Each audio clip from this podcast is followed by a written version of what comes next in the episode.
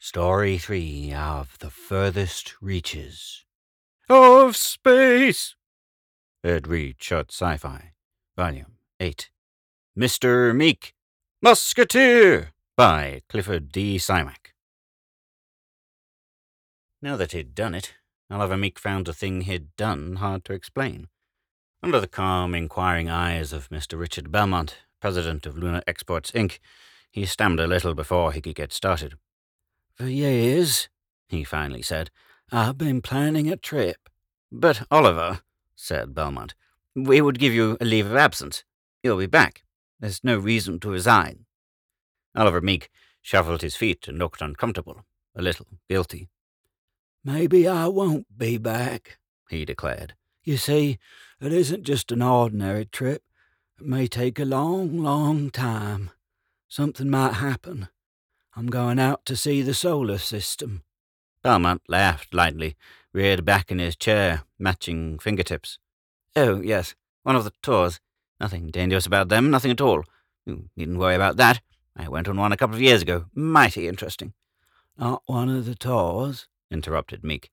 Not for me. I have a ship of my own. Belmont thumped forward in his chair, looking almost startled. A ship of your own? Yes, sir. Oliver admitted, squirming uncomfortably. Over thirty years I've saved for it. For it and the other things I'll need. It sort of got to be, well, an obsession, you might say. I see, said Belmont. You planned it? Yes, sir. I planned it. Which was a masterpiece of understatement. For Belmont could not know, and Oliver Meek stoop shouldered, white haired bookkeeper, could not tell of those thirty years of thrift and dreams. Thirty years of watching ships of the void taking off from the spaceport, just outside the window where he sat hunched over ledgers and calculators. Thirty years of catching scraps of talk from the men who ran those ships. Men and ships with the alien dust of far off planets still clinging to their skins. Ships with strange marks and scars upon them, and men with strange words upon their tongues. Thirty years of reducing high adventure to cold figures. Thirty years of recording strange cargoes and stranger tales into account. Thirty years of watching through a window while rockets outbound dug molten pits into the field. Thirty years of being on the edge, the very fringe of life, but never in it. Nor could Belmont have guessed or Meek formed in words the romanticism that glowed within the middle aged bookkeeper's heart. A thing that sometimes hurt, something earthbound that forever cried for space. For the night classes Oliver Meek had attended to learn the theory of space navigation, and after that, more classes to gain an understanding of the motors and controls that drove the ships between the planets. Nor how he had stood before the mirror in his room, hour after hour, practicing, perfecting the art of pistol handling, nor of the afternoons he had spent at the shooting gallery, nor of the nights he had read avidly, soaking up the lore and information and colour of those other worlds that seemed to beckon him. How old are you, Oliver? asked Belmont. Fifty next month, sir, Meek answered. I wish you were taking one of the passenger ships, said Belmont. Now, one of those tours aren't so bad. They're comfortable and Meek shook his head, and there was a stubborn glint in the weak blue eyes behind the thick lensed glasses. No tour for me, sir. I'm going to some of those places the tours never take you. I've missed a lot in these thirty years. I waited a long time, and now I'm going out and see the things I've dreamed about. Oliver Meek pushed open the swing doors of the Silver Moon and stepped timidly inside. Just through the door he stopped and stared, for the place hit him squarely in the face the acrid smoke of Venusian leaf, the high pitched laughter of the Martian dancing girls, the soft whir of wheels, the click of balls as they bounced around the spinning wheels, the clatter of poker chips, the odor of strange liquors, the chirping and growling of a dozen tongues, the strange exotic music of Ganymede. Meek blinked through his heavy lenses, moved forward cautiously. In the far corner of the place stood a table occupied by one man, an old grizzled veteran of the asteroids with his muzzle in a flagon of cheap beer. Meek sidled toward the table, drew out a chair. Do you mind if I sit here? he asked, and old Stiffy Grant choked on a mouthful of beer in his amazement. Go ahead, stranger, he finally croaked. I don't give a dang. I don't own the joint. Meek sat down on the edge of the chair. His eyes swept the room. He smelled the smoke, the raw liquor, the sweat-stained clothing of the men, the cheap perfumery of the dancing girls. He shifted his gun belt so the two energy pistols hung more easily and cautiously slid further back upon the chair. So this was Asteroid City on Juno, the place he'd read about, the place the pulp paper writers used as background for their more lurid tales. This was the place where guns flamed and men were found dead in the streets, and a girl or a game of chance or just one spoken word could start a fight. The tours didn't include places such as this. They took one to the nice, civilized places, towns like Gustapon on Mars, and Radium City on Venus, and out to Satellite City on Ganymede. Civilized, polished places, places hardly different than New York or Chicago or Denver back home. But this was different. Here one could sense something that made the blood run faster, made a thrill scamper up one's spine. You're new here, ain't you? asked Stiffy. Meek jumped, then recovered his composure. Yes, he said. Yes, I am. I always wanted to see this place. I read about it. Ever read about an asteroid prowler? asked Stiffy. I believe I have somewhere in the magazine section. A crazy story. It ain't crazy, protested Stiffy. I saw one of 'em this afternoon right here on Juno. None of these dad-blamed fools will believe me. Furtively, Meek studied the man opposite him. He didn't seem to be such a bad fellow, almost like any other human being. A little rough, maybe, but a good fellow just the same. Say, he suggested impulsively, maybe you'd have a drink with me. You're Dan tootin', agreed Stiffy. I never turn down no drinks. You order it, said Meek. Stiffy bawled across the room. Hey, Joe, bring us a couple snorts. What kind of animal was this you were speaking of? asked Meek. Asteroid prowler, said Stiffy. Most of these hoodlums don't think there is one, but I know different. I saw him this afternoon, and he was the dad blamest thing I ever laid my hands on. He boiled right out from behind a rock and started coming after me. I let him have one in the face, but didn't even nick him. Full power, too. When that happened, I didn't waste no more time. I took it on the lam, got to my ship, and got out of there. What did he look like? Stiffy leaned across the table and wagged a forefinger solemnly. Mister, you ain't believe me when I tell you, but it's the truth, so help me. He had a beak and eyes. Danged if them eyes weren't something. They were reaching out and trying to grab you. Not really reaching you, you know, but there was something in them that tried to talk to you. Big as plates, and they shimmered like there was fire inside of them. Those dod-watted rock blasters have laughed at me when I told them about it. Insinuated I held the truth lightly, they did. Laughed their fool heads off. It's pretty near as big as an house, that animal, and it's got a body like a barrel. It's got a long neck and a little head with big teeth. Got a tail, too, and it's kind of set close to the ground. You see, I was out looking for the lost mine. Lost mine? Sure, ain't you ever heard of the lost mine? Stiffy blew bare in amazement. Oliver Meek shook his head, feeling that probably he was the victim of tales reserved for the greenest of the tender fruit, not knowing what he could do about it if he were. Stiffy settled more solidly in his chair. The lost mine story, he declared, has been going around for years. Seems a couple of fellas found it a few years after the first dome was built. They came in and told about it, stocked up with grub, and went out. They never did come back. He leaned across the table. You know what I think? he demanded gustily. No, said Meek. What do you think? The prowler got him, Stiffy said triumphantly. How could there be a lost mine? asked Meek. Asteroid City is one of the first mining domes built out here. There was no prospecting done until about that time. Stiffy shook his head, waggling his beard. How should I know? he defended himself. Maybe some early space traveller set down here, dug a mine, never got back to Earth to tell about it. But Juno is only 118 miles in diameter, Meek argued. If there'd been a mine, someone would have found it. Stiffy snorted. That's all you know about it, stranger. Only 118 miles, sure but 118 miles the worst damned country man ever set a boot on, mostly up and down. The drinks came, the bartender slapping them down on the table before them. Meek gasped first at their price, then choked on the drink itself. But he smothered the choke manfully and asked, What kind of stuff is this? Bocker, replied Stiffy. Good old Martian bocker. Puts air on your chest. He gulped his drink with gusto, blew noisily through his whiskers, eyed Meek disapprovingly. Don't you like it? he demanded. Sure, lied Meek. Sure I like it. He shut his eyes and poured the liquor into his mouth, gulped fiercely, desperately, almost strangling. Said Stiffy, Tell you what, let's do. Let's get into a game. Meek opened his mouth to accept the invitation, then closed it, caution stealing over him. After all, he didn't know much about this place. Maybe he'd better go a little easy, at least at first. He shook his head. No, I'm not very good at cards. Just a few games of penny ante now and then.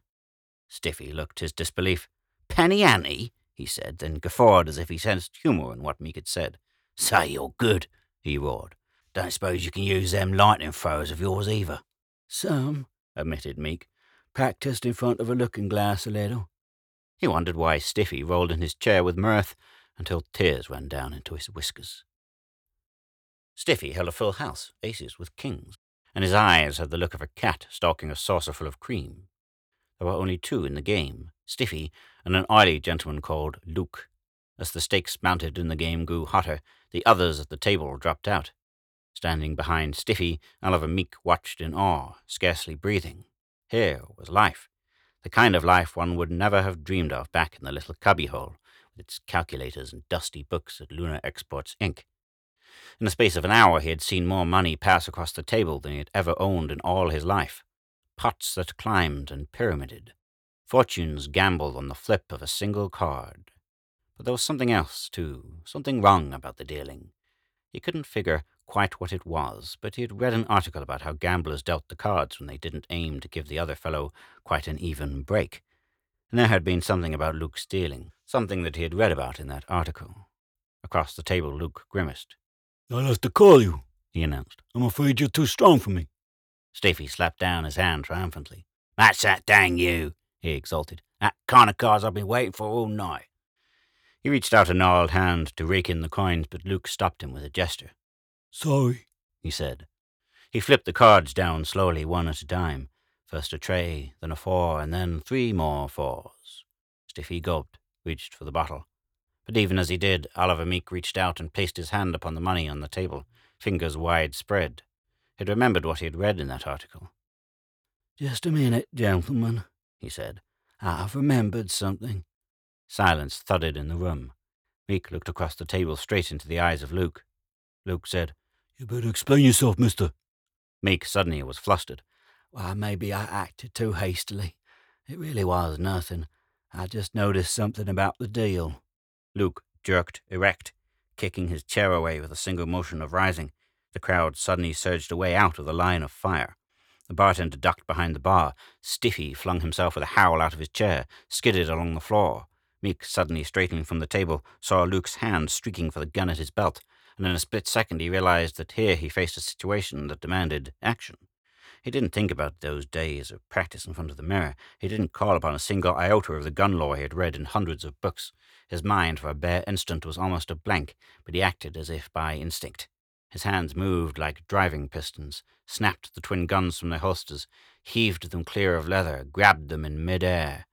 He saw Luke's gun muzzle swinging up, tilted down the muzzle of his own left gun, pressed the activator. There was a screeching hiss, a streak of blue that crackled in the air, and the gun that Luke held in his hand was suddenly red hot. But Meek wasn't watching Luke.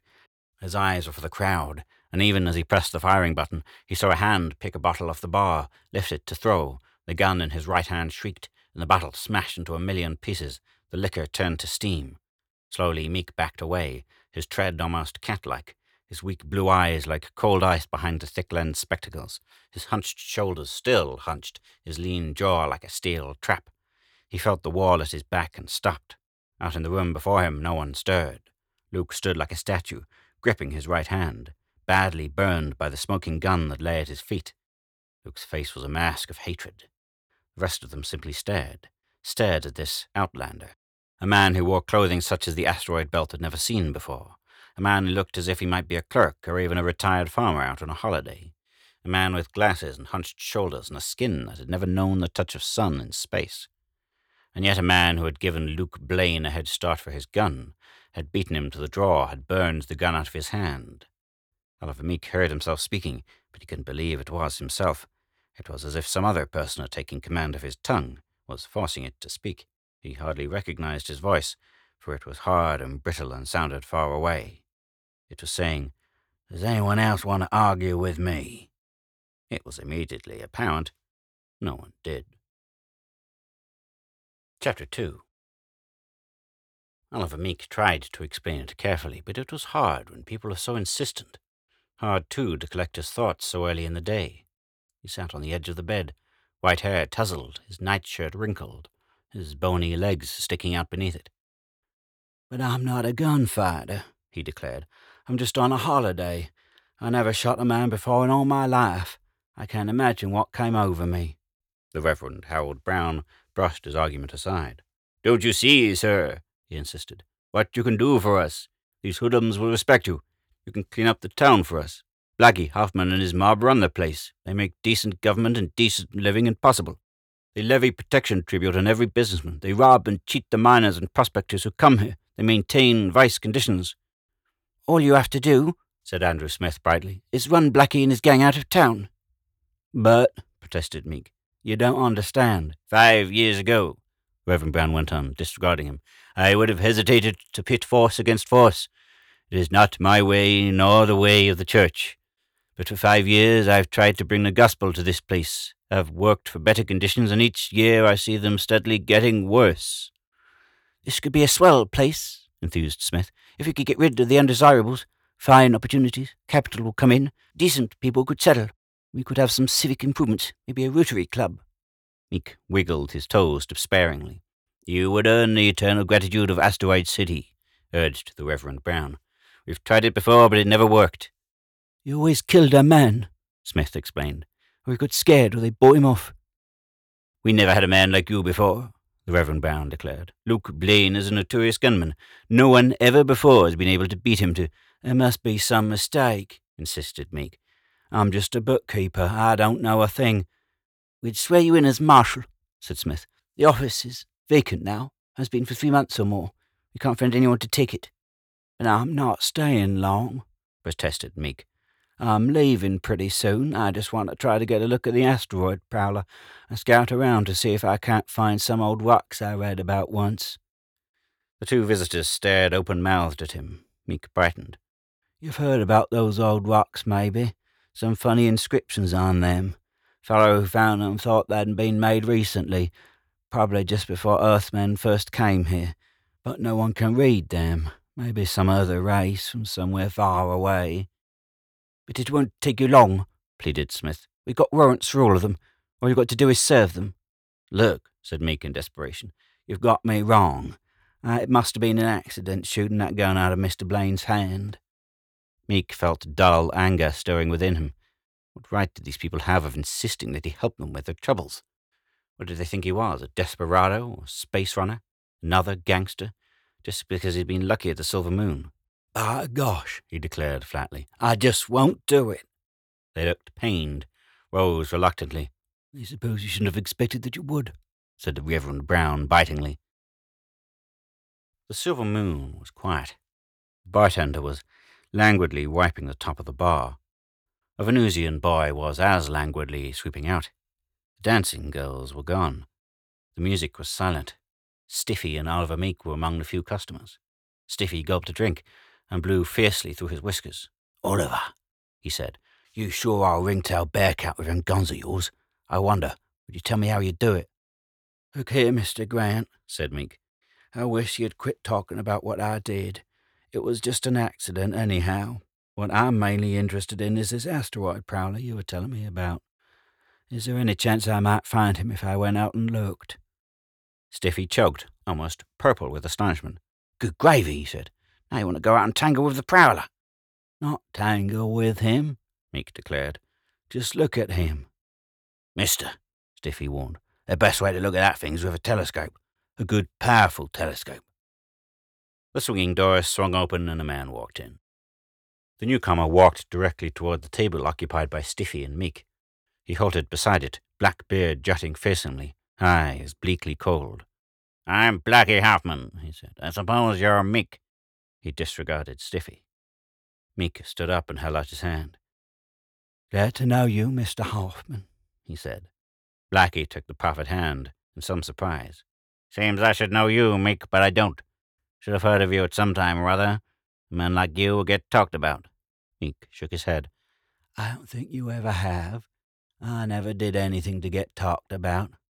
Sit down, said Hoffman, and it sounded like a command. I gotta get going, Stiffy piped, already halfway to the door. Hoffman poured out a drink and shoved the bottle at Meek. Meek gritted his teeth and poured a short one. No use beating around the bush, said Blackie. We may as well get down to cases. I guess we understand one another. Oliver Meek didn't know what the other meant, but he had to say something. I guess we do, he agreed. All right, then, said Hoffman. I've built up a sweet little racket here, and I don't like fellows butting in. Meek essayed to down his liquor, succeeded, gasped for breath. But I could use a man like you, said Hoffman. Luke tells me you're handy with the blasters. I practice sometimes, Meek admitted. A smile twitched Hoffman's bearded lips. We have the town just where we want it. The officials can't do a thing, scared to. Marshals always eat rock or skip town. Maybe you'd like to throw in with us. Not much to do, easy pickings. I'm sorry, said Meek, but I can't do that. Listen, Meek, warned Hoffman. You're either with us or you ain't. We don't like chiselers here. We know what to do with guys who try to muscle in. I don't know who you are or where you come from, but I'm telling you this straight. If you don't come in, all right. But if you stick around after tonight, I can't promise you protection. Meek was silent, mulling the threat. You mean, he finally asked, that you're ordering me out if I don't join your gang? Hoffman nodded. That, big boy, is just exactly what I mean. Slow anger and resentment ate at Meek. Who was this Hoffman to order him out of Asteroid City? This was a free solar system, wasn't it? No wonder the Reverend Brown was jittery. No wonder the decent people wanted a clean-up. Meek's anger mounted, a cold, deadly anger that shook him like a frigid hand. An anger that almost frightened him, for very seldom in his life had he been really angry. He rose slowly from the table, hitched his gun belt to a comfortable position. The town's been without the marshal for a long time, hasn't it? he asked. Hoffman's laugh boomed out. You bet it has. It's going to stay that way. The last one took it on the lam, the one before that got killed. The one before that sort of disappeared. Meek spoke slowly, weak eyes burning. Horrible condition, he said. Something's got to be done about it. The streets were deserted, quiet, a deadly quiet that lurked and hovered, waiting for something to happen. Oliver Meek polished his marshal's star with his coat sleeve, glanced up at the dome. Stars glittered, the light distorted by the heavy quartz, stars in a dead black sky. Bathed in the weak starlight, the mighty walls of the canyon reared above the dome. A canyon, the only sort of place where a city could rise on one of the planetoids, for the walls protected the dome against the deadly barrage of whizzing debris that continually shrieked down from space. Those mighty cragged mountains and dizzy cliffs were pocked with the blows dealt through long eons by that hail of armor-piercing projectiles. Meek returned his gaze to the street, saw the lights of the silver moon. Nervously he felt of the papers in his inside pocket. Warrants for the arrest of John Hoffman for murder, Luke Blaine for murder, Jim Smithers for reckless shooting, Jake Loomis for assault and battery, Robert Blake for robbery. And suddenly Oliver Meek was afraid, for death waited him, he knew, inside the swinging doors of the Silver Moon, a death preluded by this quiet street. Almost as if he were awaking from a dream, he found questions filling his brain. What was he doing here? Why had he gotten himself into a jam like this? What difference did it make to him what happened to Asteroid City? It had been anger that had made him do it, that unaccountable anger which had flared when Hoffman told him to get out. After all, what difference would a few days make? He was going to leave anyhow. He'd seen about all there was to see in Asteroid City. He wanted to see the Prowler and the stones with the strange inscriptions on them. But they were sights he could get along without. If he turned around and walked the other way, he could reach his spaceship in just a few minutes. There was fuel enough to take him to Ganymede. No one would know until he was already gone, and after he was gone, what would he care what anybody thought? He stood irresolutely, arguing with himself. Then he shook his head, resumed his march toward the silver moon. A figure stepped from a dark doorway. Meek saw the threatening gleam of steel. His hands streaked toward his gun butts, but something prodded him in the back and he froze, fingers touching metal. All right, Marshal, said a mocking voice. You just turn around and walk the other way. He felt his guns lifted from their holsters, and he turned around and walked. Footsteps crunched beside him and behind him, but otherwise he walked in silence. Where are you taking me? he asked, his voice just a trifle shaky. One of the men laughed. Just on a little trip, Marshal. Out to take a look at Juno. It's a right pretty sight at night. Juno wasn't pretty. For the most part, there was little of it one could see. The stars shed little light, and the depressions were in shadow, while the cragged mountain tops seemed like shimmering mirages in the ghostly starlight. The ship lay on a plateau between a needle like range and a deep shadowed valley. Now, Marshal, said one of the men, you stay right here. You'll see the sun come up over that mountain back there. Interesting. Dawn on Juno is something to remember. Meek started forward, but the other waved him back with his pistol. You're leaving me here? shrieked Meek. Why, sure, the man said. You wanted to see the solar system, didn't you? They backed away from him, guns in hand. Frozen in terror, he watched them enter the ship, saw the port close. An instant later, the ship roared away, the backwash of its tubes buffeting Meek to the ground. An instant later, the ship roared away, the backwash of its tubes buffeting Meek to the ground. He struggled to his feet, watching the blasting tubes until they were out of sight. Clumsily, he stepped forward and then stooped. There was no place to go, nothing to do. Loneliness and fear swept over him in terrible waves of anguish. Fear that dwarfed any emotion he had ever felt. Fear of the ghostly shimmer of the peaks. Fear of the shadow blackened valley. Fear of space and the mad, cold intensity of unwinking stars. He fought for a grip on himself. It was fear such as this that drove men mad in space. He'd read about that, heard about it.